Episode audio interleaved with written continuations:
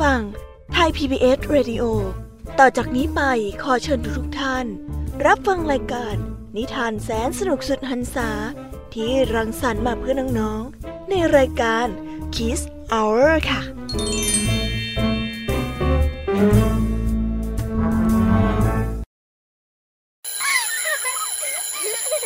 โรงเรียนเลิกแล้วกลับบ้านพร้อมกับรายการ Kids Hours ยวัญญาชยโย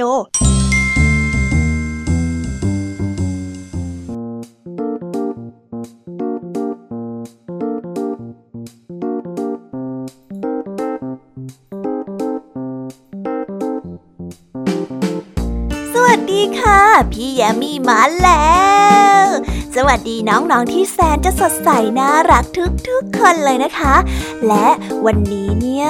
ก็ขอสวัสดีคุณพ่อคุณแม่ด้วยนะคะ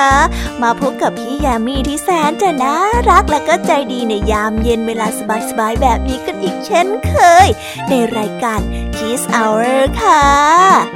แน่นอนค่ะว่าน้องๆกำลังจะได้พบกับ เรื่องราวนิทานที่แสนสนุก และเต็มเปี่ยมไปด้วยข้อคิดคติสอนใจกันอีกแล้ว เย้เย้เย้สำหรับวันนี้นะคะ รายการ Kiss Hour ของเราได้เตรียมเรื่องราวนิทานแสนสนุกมาให้น้องๆที่น่ารักทุกคนได้ฟังกัน ซึ่งในวันนี้ แยมมี่และรายการ Kiss Hour ได้เตรียมนิทานหลากหลายเรื่องราว ที่จะมาบอกเล่าความสนุก และแง่คิดดีๆ จากการที่ได้รับฟังนิทาน น้องๆออยากจะรู้กันไหมล่ะคะ ว่ามีเรื่องอะไรกันบ้าง ถ้าน้องๆออยากจะรู้กันแล้วเนี่ย เดี๋ยวพี่แยามีจะเล่าให้ฟังนะคะเรามาเริ่มต้นกันในนิทานเรื่องแรก ที่เป็นนิทานแสนสนุกจากคุณครูไหวใจดี ที่มาพร้อมคติสอนใจ มีเรื่อง สิงโตกับแพะที่เป็นเรื่องราวของสัตว์ผู้หิวโหย ที่ต่อสู้กันจนแทบตาย แต่สุดท้ายก็ยอมที่จะดีกัน และอีกเรื่องหนึ่งนั่นก็คือ ลิงกับเต่า ที่เป็นเรื่องของเจ้าลิงเจ้าเล่มารอฟังพร้อมๆกันนะคะว่า วันนี้เนี่ย เรื่องราวจะเป็นยังไงกันบ้าง กับเชื่องคุณครูไหวใจดีค่ะ อย่าลืมรอฟังกันนะคะน้องๆ ตามมาด้วยนิทานแสนสนุกที่น้องๆจะได้ฟังกันยาวๆ กับพี่แยมมี่เล่าให้ฟังทั้งสามเรื่องสามรสด้วยกัน เริ่มต้นด้วยเรื่อง เศรษฐีกับขี้เมา เรื่องราวของคนพาลที่หวังจะทำร้ายคนฉลาด มาดูกันสิว่า เศรษฐีจะรอดจากเหตุการณ์ครั้งนี้ไปได้ยังไง ต่อด้วยนิทานเรื่อง หัวขโมยกลับใจ ที่จอมขโมยคนหนึ่ง ได้รับบทเรียนครั้งใหญ่ ต่อด้วยเรื่องปูกับงู ที่เป็นเรื่องการทะเลาะของปูกับสัตว์ร้ายนั่นก็คืองู แต่เอ๊ะเจ้าปูจะสู้ไหวไหมนะเอาไว้ติดตามกันในช่วงของพี่ยามีเล่าให้ฟังกันนะคะ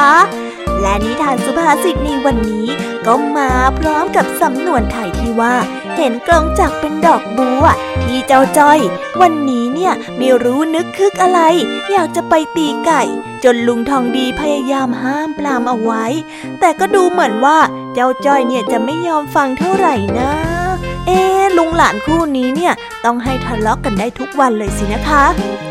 มารอติดตามไปพร้อมๆกันนะคะว่า เรื่องราววันนี้จะเป็นอย่างไรกันบ้างในช่วงนิทานสุภาษิตค่ะ ส่วนนิทานเด็กดีที่พี่เด็กดีนำมาฝากกันในวันนี้ ก็ขออุบไปก่อนนะคะว่าจะไปเจอกับนิทานเรื่องอะไร ไว้รอฟังกันในช่วงนิทานพี่เด็กดีจากทางบ้านกันนะคะได้ฟังแค่ชื่อเรื่องเนี่ย ก็น่าตื่นเต้นกันแล้วใช่ไหมล่ะ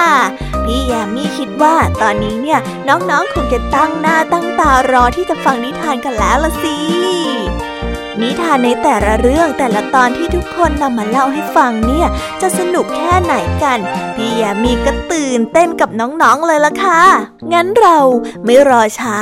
เพราะคุณครูไหวตอนนี้เนี่ยก็มารอที่จะเล่านิทานให้กับน้องๆได้ฟังกันแล้วละค่ะ งั้นเราไปหาคุณครูไหวกันเลย ไปพร้อมกันเลยนะคะสาม สองหนึ่งไปฟังกันเลยค่ะ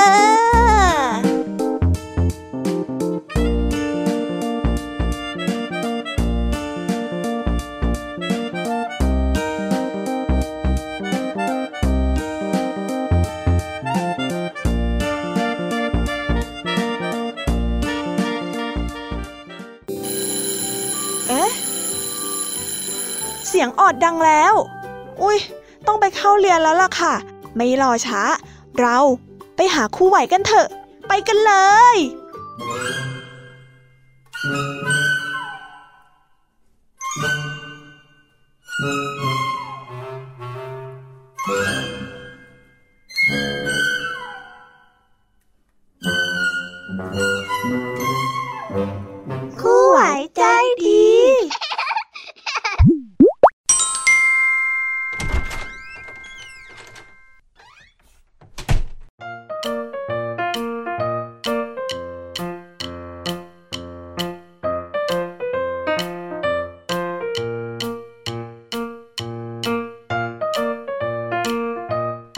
วัสดียามเย็นค่ะเด็กๆที่น่ารัก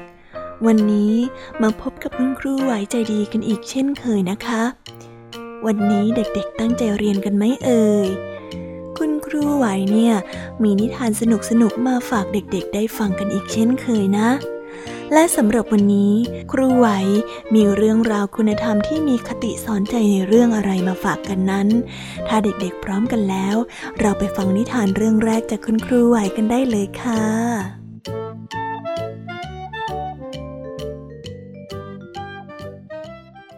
นิทานเรื่องแรกของคุณครูไหวในวันนี้ ครูไหวขอเสนอนิทานเรื่อง สิงโตกับแพะ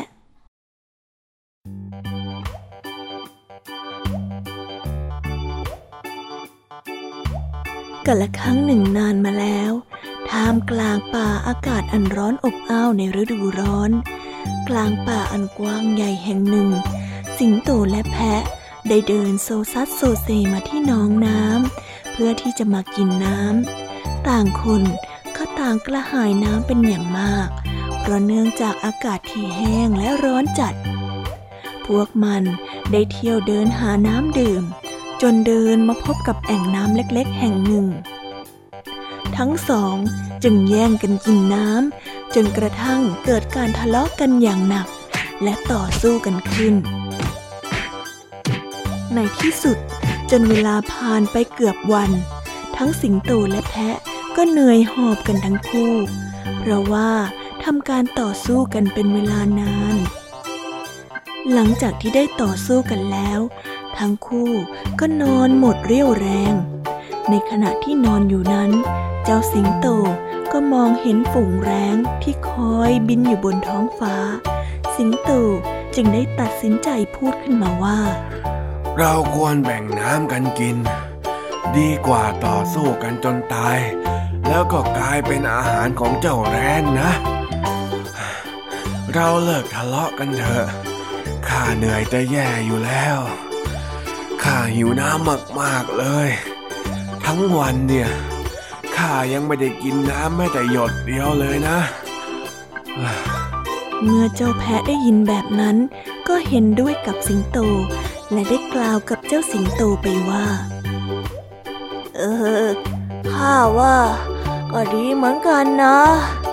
เราไปกินน้ำกันเถอะข้าหิวน้ำจนจะทนไม่ไหวแล้ว ทั้งสอง จึงเดินตรงไปที่แอ่งน้ำแห่งนั้นอีกครั้ง โดยแบ่งน้ำกันกินแต่โดยดี นิทานเรื่องนี้ก็ได้สอนให้เรารู้ว่า แบ่งปันผลประโยชน์ให้แก่กัน ดีกว่าที่จะต่อสู้ และต้องสูญเสียกันไปทั้งหมด เป็นยังไงกันบ้างล่ะคะเด็กๆสำหรับนิทานเรื่องแรกที่คุณครูไว้ได้เสนอไป สนุกกันไหมเอ่ย ถ้าเจ้าสิงโตกับเจ้าแพะยอมแบ่งน้ำกันกินตั้งแต่แรกเนี่ย ก็คงจะไม่ต้องมาเหนื่อยแบบนี้หรอกนะคะายน่าสงสารจริงๆเลย ต้องมาต่อสู้กันทั้งวัน และเด็กๆรู้ไหมล่ะคะว่าทำไมพอถึงฤดูร้อนทีไรเนี่ย น้ำในแอ่งน้ำหรือว่าน้ำในทุกๆที่ก็ต้องหายกันไป ถ้าใครรู้ ตอบครูได้ไหมเอ่ย ไหนใครตอบครูกันได้บ้าง ยกมือหน่อยเร็ว ไม่เป็นไรค่ะไม่เป็นไร เดี๋ยวครูจะอธิบายให้ฟังนะคะ ว่ามันเป็นเพราะอะไรที่น้ำในแอ่งน้ำแห้งในฤดูร้อน การที่แอ่งน้ำแห้งในฤดูร้อนนั้น ก็เป็นเพราะว่า กระบวนการของของเหลว หรือน้ำจะเปลี่ยนสภาพไปโดยธรรมชาติให้เป็นแก๊ส เพราะความร้อนจากแสงแดดที่ร้อนและก็แผดเผา แค่นี้ก็จะทำให้น้ำค่อยๆหายไปทีละน้อยทีละน้อย จนกลายเป็นไอน้ำแล้วก็หายไปในอากาศนั่นยังไงล่ะคะ นี่แหละจึงเป็นสาเหตุที่สัตว์ป่า จะขาดแคลนน้ำในช่วงฤดูร้อน ถ้าใครชอบใช้น้ำเปลืองๆเนี่ย ก็ดูตัวอย่างเอาไว้นะ สงสารสัตว์ตัวอื่นที่ไม่มีน้ำกินนะคะ งั้นต่อไปนี้เราก็ต้องช่วยกันประหยัดน้ำกันด้วย สุดยอดไปเลยใช่ไหมล่ะคะเด็กๆ เอาเป็นว่าเราไปต่อกันในนิทานเรื่องที่สองของคุณครูไหวกันเลยนะคะ ในนิทานเรื่องที่สองของคุณครูไหวในวันนี้ คุณครูไหวขอเสนอนิทานเรื่อง ลิงกับเต่า จะเป็นอย่างไรนั้น เราไปฟังกันเลยค่ะ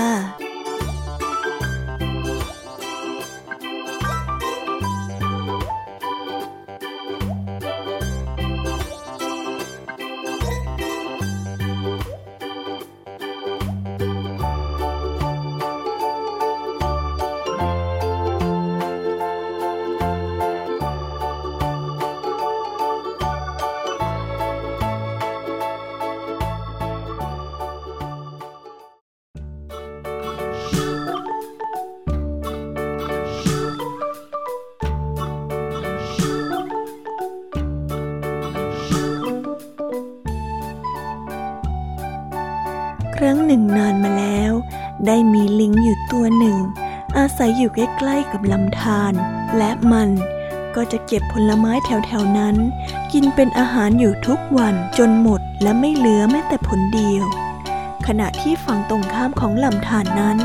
มีผลไม้สุกน่ารับประทาน ออกผลออกมาอย่างมากมาย เจ้าลิงได้แต่คิดว่ามันจะข้ามไปกินผลไม้ฝั่งตรงข้ามนั้นได้อย่างไร ในวันหนึ่ง มีเจ้าเต่าตัวหนึ่ง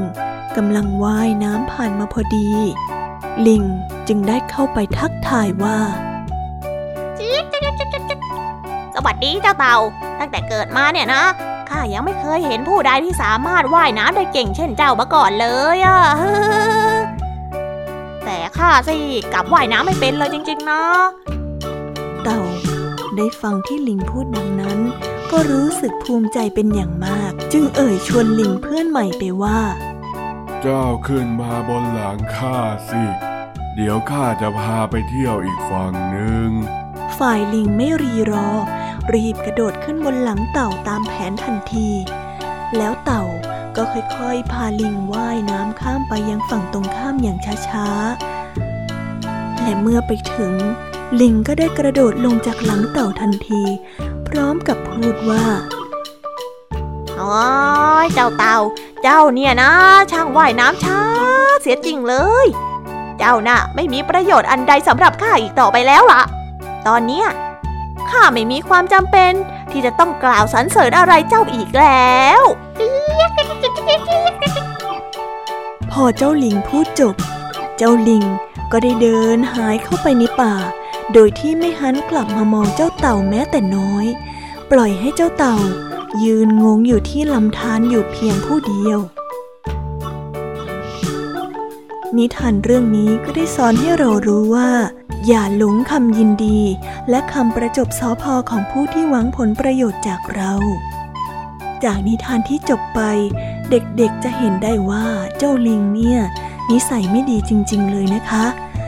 ไม่น่าเห็นแก่ตัวและก็เอาเปรียบเจ้าเต่าแบบนั้นเลย สงสารเจ้าเต่าจริงๆ เลยนะ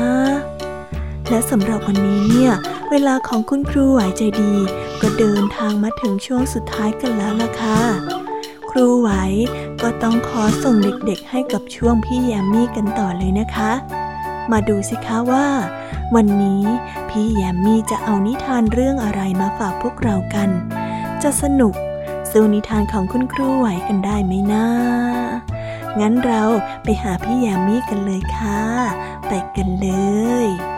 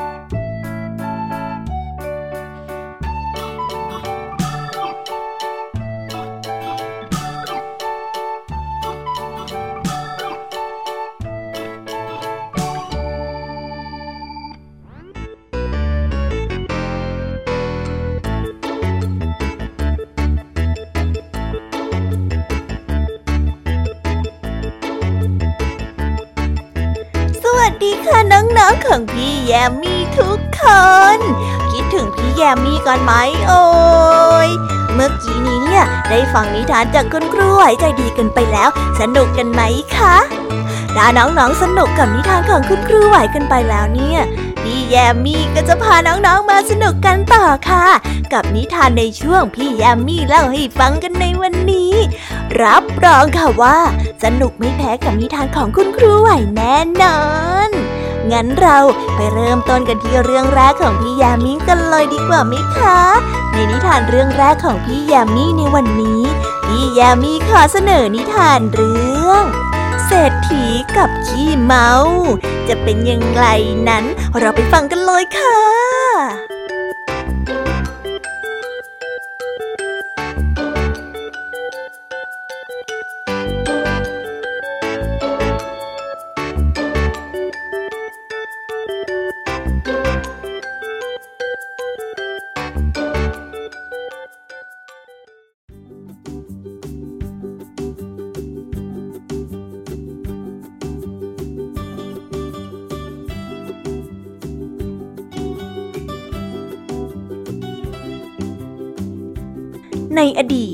เมื่อสมัยที่กฎหมายบ้านเมืองยังไม่เข้มแข็งมากนัก พวกนักเรงสุราในเมือง ก็กำลังตั้งวงขบคิดกันว่า เงินค่าเหล้าหมดแล้ว จะไปเอาเงินที่ไหนมาซื้อเหล้ากินได้อีก จู่ๆขี้เมาคนหนึ่งก็เอ่ยขึ้นมาว่าเอ้ยพวกแกไม่ต้องห่วงข้ามีวิธีดีๆ ที่จะทำให้ได้เงินมาซื้อเหล้าแล้วล่ะ เพื่อนๆในวงเล่า จึงถามขึ้นมาอีกว่า เองจะทำอย่างไงของเอง ถ้าให้ข้าไปขโมยเงินที่บ้านข้าอีกข้าไม่ไปแล้วนะก็ทุกวันเนี่ย จะมีเศรษฐีคนหนึ่ง เดินทางผ่านมาทางนี้ เพื่อที่จะเข้าไปทำธุระในเมืองฝากขนุนน่ะจะไปยากอะไรกัน เราก็หาทางมอมเล่ามัน แล้วก็ปล้นมันซะเลยสิเออความคิดเองนี่มันใช้ได้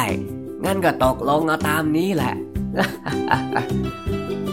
ทุกคนเห็นด้วย ว่าแล้วก็เตรียมไหสุรา ผสมยาพิษรอไว้ เมื่อเศรษฐีเดินผ่านมา พวกเขาก็เริ่มวางแผนกันท่านเศรษฐีเชิญทางนี้ก่อนสิขอรับ พวกกระผมมีสุราชั้นยอด รอให้ท่านมาดื่มกับพวกเราสักหน่อยนะ เขาได้ร้องทักด้วยน้ำเสียงที่สุภาพยิ่งนัก เศรษฐีรู้สึกเอะใจ เพราะปกติขี้เมาพวกนี้ไม่เคยทักทายท่านเลยสักครั้งเดียว จึงคิดจับเล่เหลี่ยมพวกนั้น จึงได้ออกปากไปว่า เรากำลังจะไปเฝ้าพระราชาเนะ่ยหากดื่มเหล้าเข้าไป พระราชาคงกริ้วเป็นแน่ ถ้าอย่างนั้นเดี๋ยวข้าจะรอเวลาที่ท่านกลับมานะขอรับขี้เมาก็ไม่ละความพยายาม เศรษฐีก็พยักหน้ารับ เมื่อเสร็จจากทำธุระของเศรษฐีเสร็จแล้ว เศรษฐีก็เดินทางกลับมาที่เดิม ก็ยังเห็นว่าพวกขี้เมาอันธพาลได้ตั้งวงกันอยู่ และก็ถูกร้องเชิญอีก จึงแวะเข้าไปนั่ง พรางสังเกตดูไหเล่าแล้วก็พูดขึ้นมาว่า นี่พวกแกคิดจะฆ่าฉันเหรอ เจ้าพวกขี้เมาตกใจ จึงสารภาพออกมาจนหมด ฮะ อะไรกัน ท่านรู้ได้อย่างไรเนี่ยไหเหล้านี้ยังมีสุราอยู่เต็มไหเหมือนเดิม ถ้าหากว่าเหล้ามันดีจริงข้าไปตั้งนานขนาดนี้ พวกเจ้าคงไม่เหลือไว้ข้าหรอก เป็นแบบนี้ก็แสดงว่า เหล้าในไหเนี่ยมันจะต้องมียาพิษอยู่แน่ๆ เศรษฐีจึงได้พูดต่อไปว่า พวกเจ้าอย่าทำแบบนี้อีกนะ ไม่เช่นนั้นข้าจะแจ้งกับทางการให้มันจับพวกเจ้าเข้าคุกซะให้หมด ขอรับขอรับพวกข้าพเจ้าผิดไปแล้วจริงๆ ต่อไปจะไม่ทำแล้วครับ พวกขี้เมาสำนึกผิดแล้วก็รีบแยกย้ายกันกลับไป นิทานเรื่องนี้สอนให้รู้ว่า สุราเป็นสิ่งที่ไม่ดี จะนำพาความเดือดร้อนมาสู่ตัวเรา เด็กๆไม่ควรนำไปเป็นตัวอย่างนะคะว้าว ก็ได้จบกันไปแล้วนะคะสำหรับนิทานพี่แยมมีในเรื่องที่หนึ่ง สนุกกันไหมล่ะ อยากจะฟังนิทานในเรื่องต่อไปของพี่ยามีกันแล้วหรือยังเอ่ย รอยากฟังนิทานเรื่องที่สองของพี่ยามีกันแล้ว ขอเสียงหน่อยค่ะอุ้ยเสียงดังฟังชัดซะขนาดนี้เนี่ย งั้นเราไปต่อกันในนิทานเรื่องที่สองของพี่ยามีกันเลยนะคะ ในนิทานเรื่องที่สองของพี่ยามีในวันนี้ พี่ยามีขอเสนอนิทานเรื่องหัวขโมยกลับใจ จะเป็นยังไงนั้นเราไปฟังกันเลย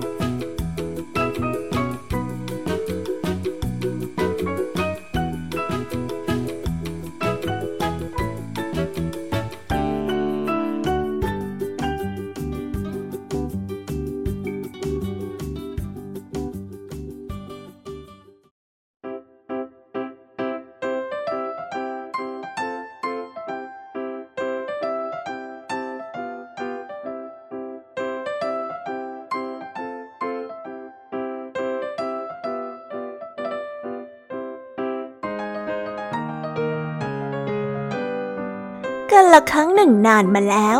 มีพระรูปหนึ่ง มีชื่อเสียงและมีลูกศิษย์มากมาย จนขึ้นชื่อว่าเป็นพระอาจารย์ ในจำนวนลูกศิษย์และนักศึกษาที่มาศึกษากันนั้น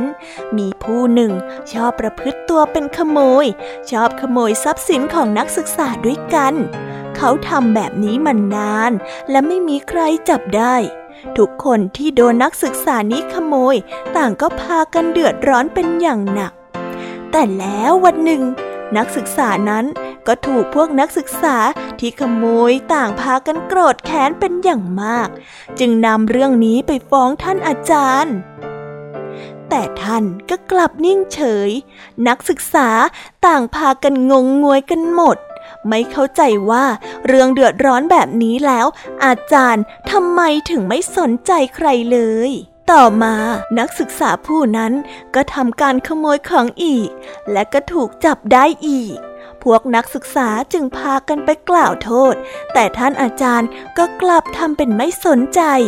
คราวนี้พวกนักศึกษาจึงโกรธมาก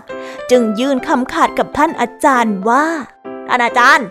เรื่องเนี้ยเป็นเรื่องที่เดือดร้อนสำหรับพวกเรามากเลยนะท่าน การที่ขโมยทรัพย์สินของกันและกันเนี่ย มันเป็นเรื่องที่ให้อภัยกันไม่ได้เลยทำไมท่านถึงยังนิ่งเฉยอยู่ละท่านอาจารย์ เห็นทีพวกข้าจะต้องจัดการแล้วก็ลงมือเองกันซะแล้ว ถ้าหากท่านยิ่งนิ่งเฉยแบบนี้ต่อไป มันก็ต้องกระทำผิดแบบนี้อีกต่อไปนั่นแหละท่านอาจารย์ เมื่อท่านอาจารย์ได้ฟังดังนั้น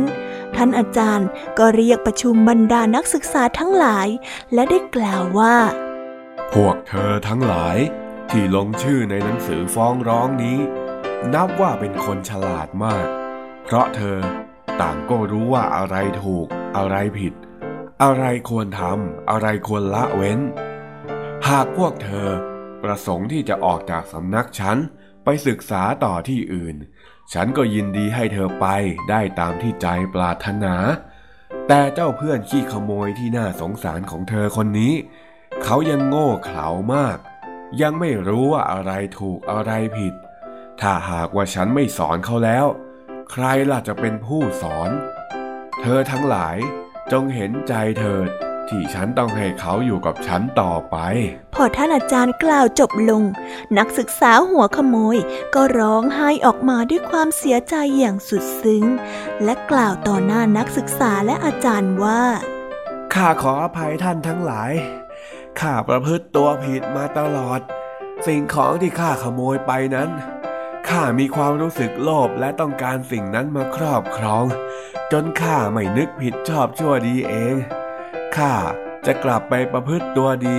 และไม่ลักขโมยของของผู้ใดอีกข้าขอโทษนะ ตั้งแต่นั้นเป็นต้นมาก็กลับตัวกลับใจเป็นคนดี ไม่มีนิสัยชอบลักขโมยอีกเลย นิทานเรื่องนี้ก็ได้สอนให้เรารู้ว่า หากเราลักขโมยของผู้อื่น และเราถูกจับได้ จะทำให้เราถูกเกลียด และไม่มีใครเชื่อใจเรา เพราะเราเคยกระทำผิด ลักขโมยของผู้อื่นมาแล้ว เขาก็จะไม่เชื่อใจเราอีกต่อไปนั่นเองล่ะค่ะ จบกันไปแล้วนะคะสำหรับนิทานของพี่ยามีในเรื่องที่สองบอกแล้วว่าวันนี้พี่ยามีเอาจริงเอาจังนะ พี่ยามีไม่ยอมแพ้คุณครูไหวใจดีหรอก เราจบกันไปแล้วนะคะกับนิทานทั้งสองเรื่อง เอาเป็นว่าเราไปต่อกันในนิทานเรื่องต่อไปกันเลยดีกว่าไหมคะ ถ้าอย่างนั้นเนี่ย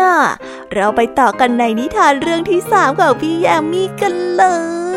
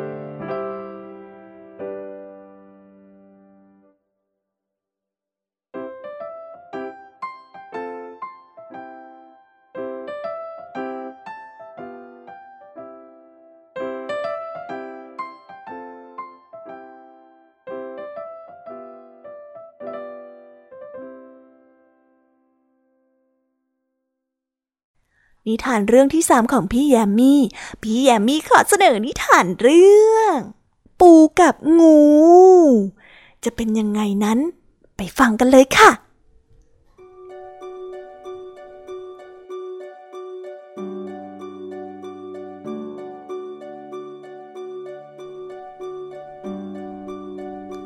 ณทุ่งหญ้าแห่งหนึ่ง มีปูกับงู ซึ่งทั้งสองเป็นเพื่อนกันมานานแล้ว ปูนั้นมีนิสัยที่ดี ซื้อตรง ไม่ทรยศหักหลังใคร แต่งูกลับมีนิสัยที่คดโกง คิดไม่ซื้อกับปูมาโดยตลอด แล้วก็หักหลังปูเป็นประจำทำให้เจ้าปูรับความเดือดร้อนเพราะงูอยู่เสมอ แม้ปูจะพยายามตักเตือนอย่างไรก็ตาม แต่เจ้างูนั้นก็ไม่เคยฟัง และก็ไม่ยอมเปลี่ยนนิสัยเลย วันหนึ่ง เจ้างูคิดแผนการที่จะคดโกงเจ้าปูอีกเช่นเคย แต่เจ้าปูนั้นรู้ทัน จนในที่สุด เจ้าปูก็หมดความอดทน ที่จะปล่อยให้เจ้างูคดโกงและก็เอาเปรียบตนอีกต่อไป ปู่จึงตัดสินใจใช้ก้ามอันใหญ่โตของมัน หนีบเข้าไปที่คอของเจ้างูจนเสียชีวิต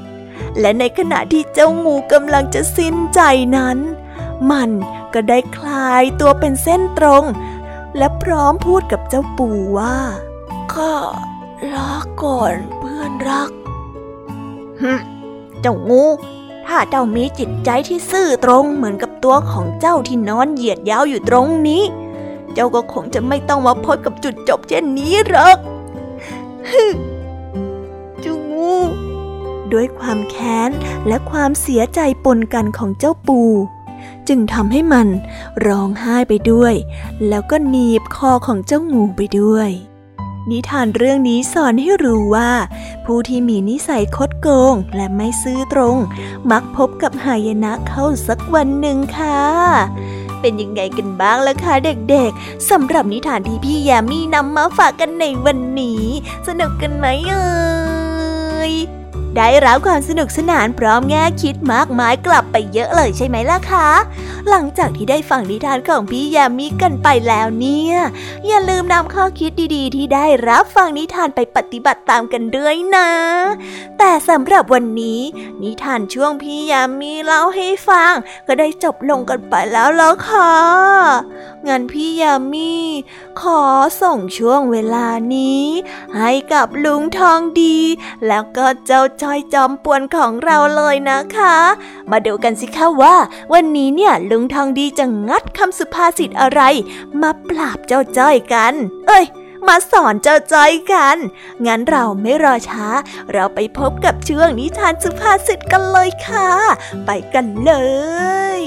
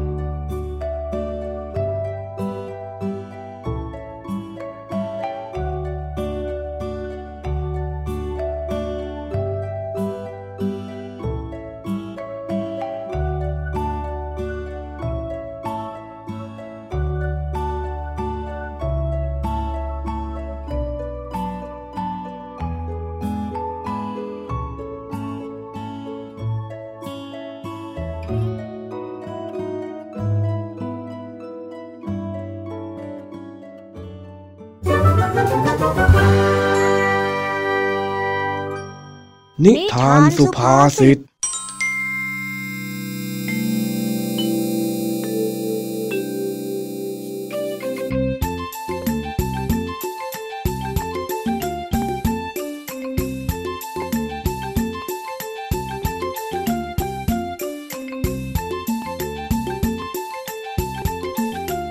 เจ้าจ้อย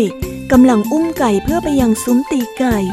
ในขณะที่เจ้าจ้อย อุ้มไก่ผ่านหน้าบ้านของลุงทองดี เจ้าสมศรีสุนัขคู่ใจของลุงทองดี ก็เห่าใส่เจ้าจ้อยเสียงดัง จนลุงทองดีต้องลงมาจากบ้าน เพื่อห้ามเจ้าสมศรี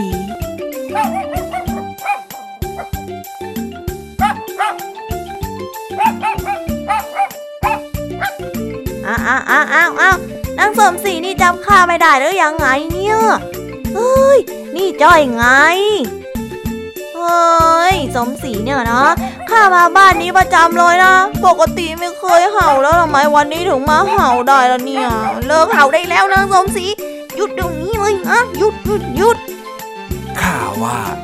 นางสมศรีมันคงไม่ได้หาวเองหรอกนะเจ้าจ้อยอ้าวงั้นนางสมศรีมันเห่าอะไรเหรอจ๊ะลุงร้องดี อย่าบอกนะว่า ว่า เจ้าสมศรีเห็น ผีผีเผลออะไรกัน จะมากลางวันแสกๆแบบนี้ฮะข้ากำลังจะบอกว่านางสมศรีเนี่ย มันเห่าไก่ในมือของเองตั้งหากอ๋อ แล้วไป แล้วเจ้าสมศรีจะมาเห่าไก่น้ำโชคของจอยทำไมกันล่ะเนี่ยข้าจะไปรู้ได้ยังไงล่ะข้าไม่ใช่หมานี่ เอ็งก็ลองถามมันดูสิเจ้าจ้อยแหมลุงจ้อยจะไปฟังเจ้าสมศรีมันพูดรู้เรื่องได้ยังไงอะจ้อยเป็นคนหน้าไม่ใช่หมาอย่างเจ้าสมศรีไม่รู้แล้ว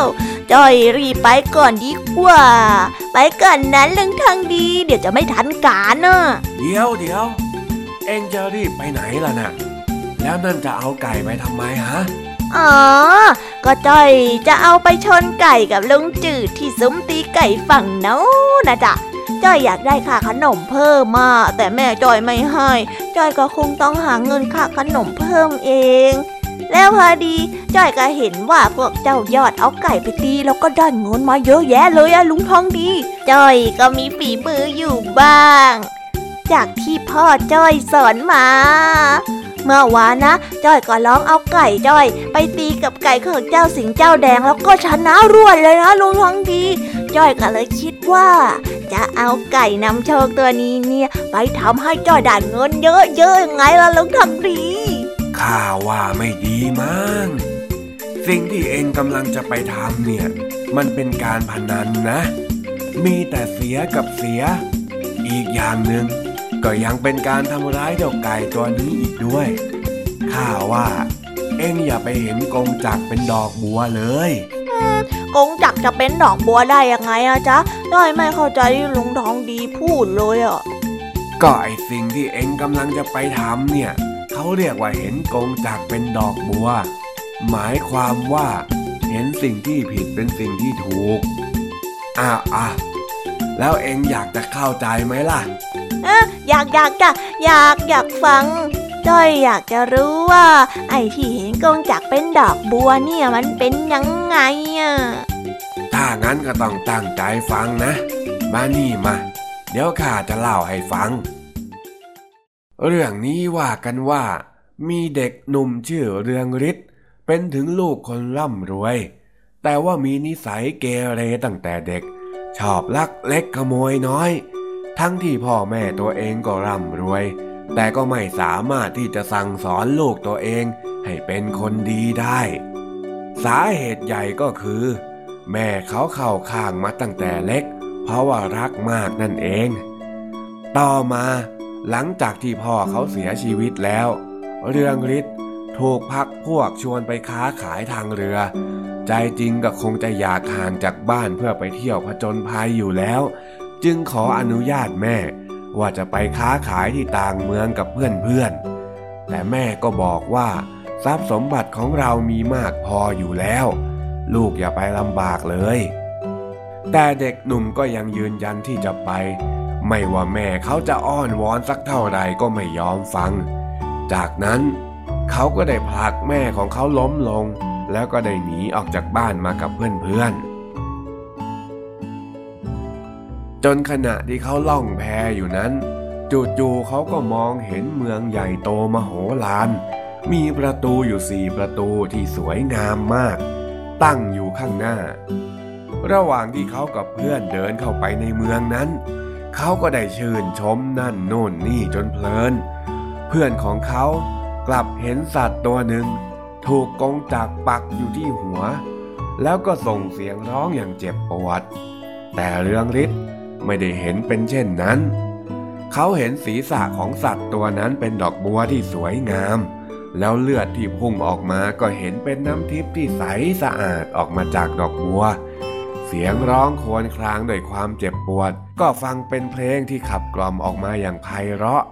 เรืองฤทธิ์ได้เดินเข้าไปใกล้ๆ แล้วทันใดที่เขาเดินเข้าไปใกล้ๆนั้นจักที่ปักอยู่บนหัวของสัตว์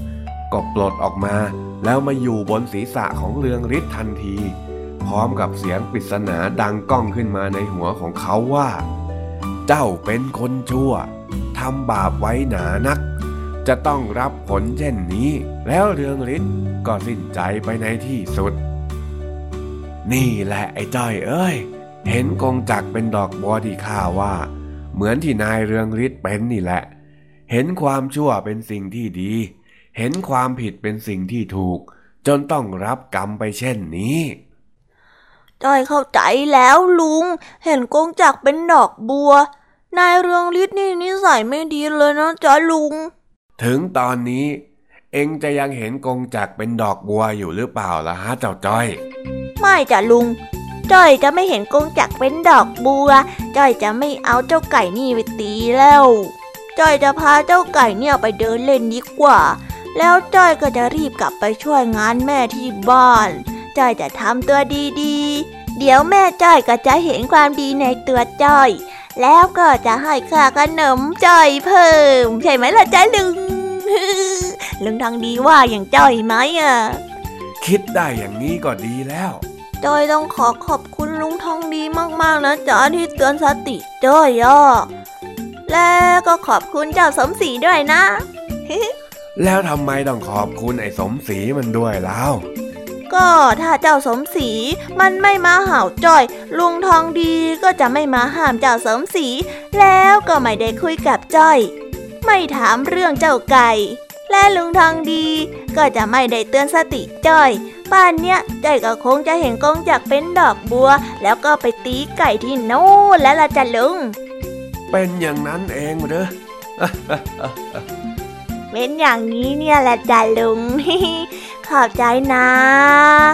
ขอบใจเจ้าสมศรีด้วยนะที่เห่าจ้อยเออเจ้าสมศรีจบไปแล้วนะคะสำหรับนิทานสุภาษิตจากลุงทองดีและเจ้าจอยจอมแสบของเรา แต่น้องๆ อย่าเพิ่งรีไปไหนกันนะคะ เรายังมีนิทานแสนสนุกจากน้องเด็กดีมารอกันอยู่แล้ว ถ้าพร้อมกันแล้วเนี่ย เราไปฟังนิทานจากพี่เด็กดีจากทางบ้านกันเลยค่ะ ไปฟังกันเลย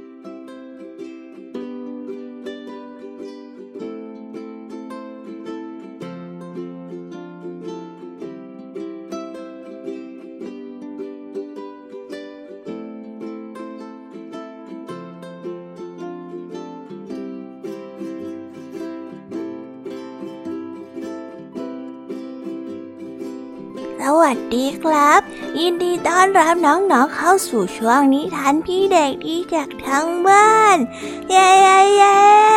ดีใจกันไหมครับที่มาพบกับพี่เด็กดีกันในวันนี้ วันนี้นะครับ พี่เด็กดีก็ได้เตรียมนิทานมาฝากกันอีกเช่นเคย อยากจะรู้กันไหมเอ่ยว่าเป็นนิทานเรื่องอะไร ถ้าอยากรู้กันแล้ว งั้นเราไปฟังนิทานกันเลยครับ นิทานที่พี่เด็กดีจะนำมาฝากกันในวันนี้ นั่นก็คือนิทานเรื่อง ไก่ได้พลอย จะเป็นยังไงไปฟังกันได้เลยครับ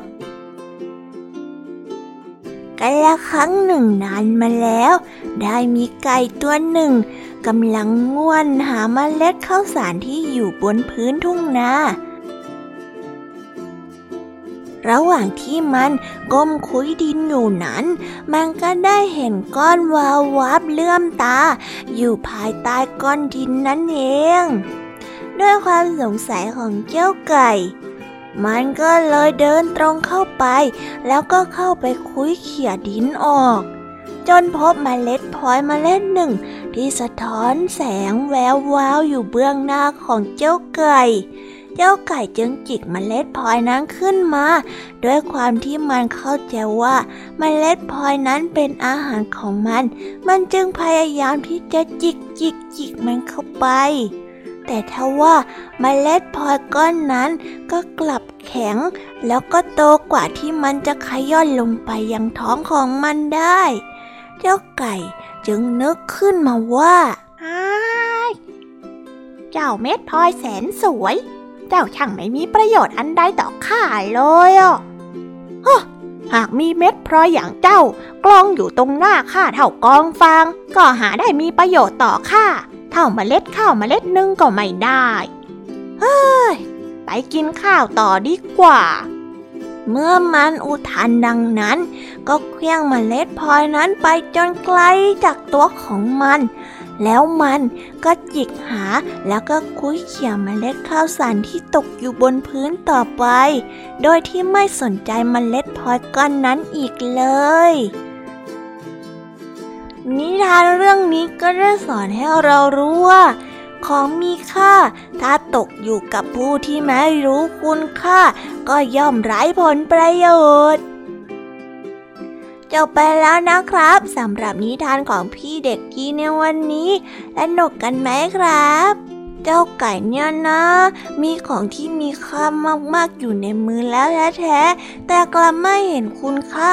เสียดายแทนเจ้าไก่จริงๆเลยนะครับ แต่วันนี้นิทานของช่วงพี่เด็กดีก็ได้จบลงไปแล้ว เอาไว้ครั้งหน้า พี่เด็กดีจะเตรียมนิทานเรื่องอะไรมาเล่าให้ฟัง น้องๆรอติดตามกันนะครับสำหรับวันนี้พี่ต้องขอตัวกันไปก่อนแล้วครับบ๊ายบาย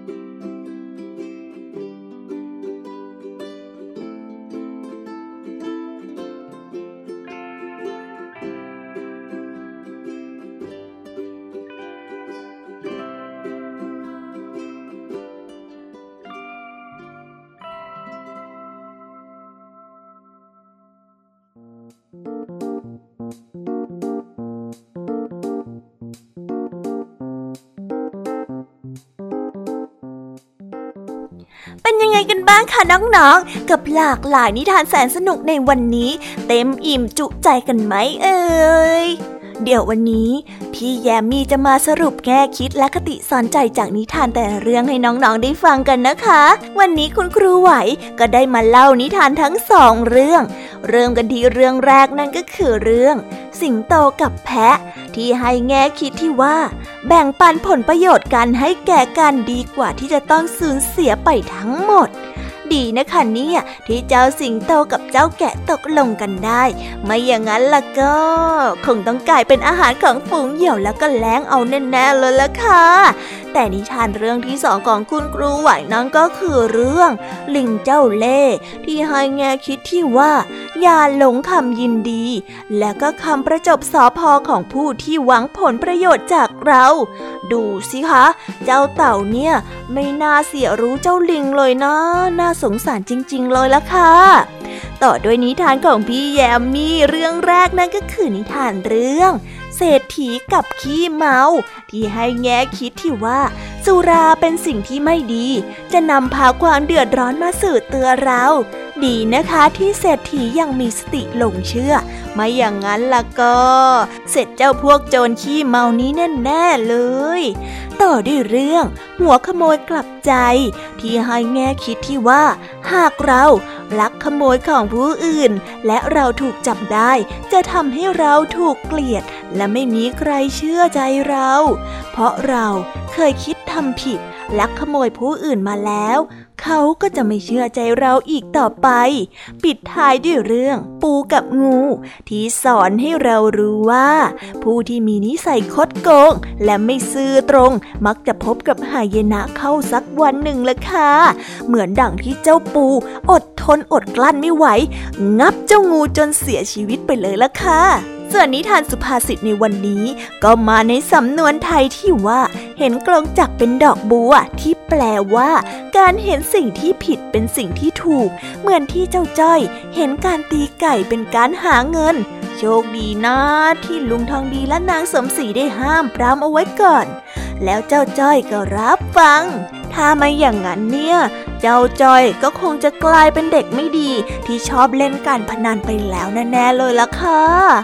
และนิทานพี่เด็กดีในวันนี้ ก็มากับเรื่องไก่ได้พลอย ที่ให้ข้อคิดที่ว่า ของมีค่า ถ้าตกอยู่กับผู้ที่ไม่รู้คุณค่า ก็ย่อมไร้ประโยชน์นั่นเอ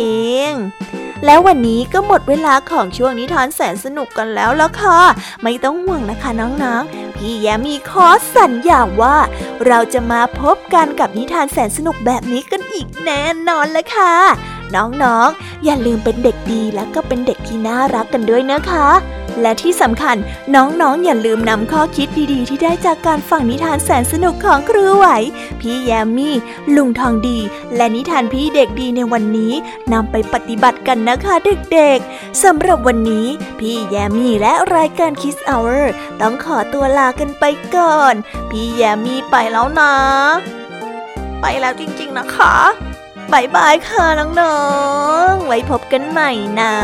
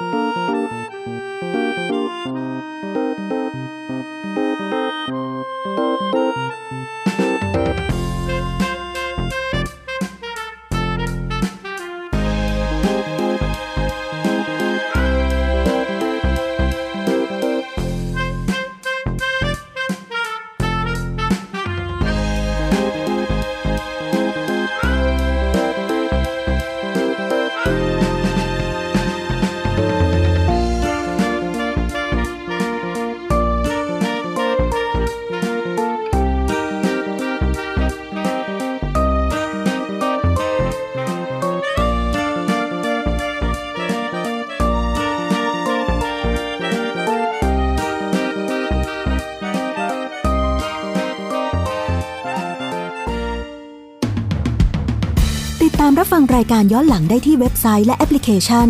ไทย PBS Radio ไทย PBS Radio วิทยุข่าวสารสาระ เพื่อสาธารณะและสังคม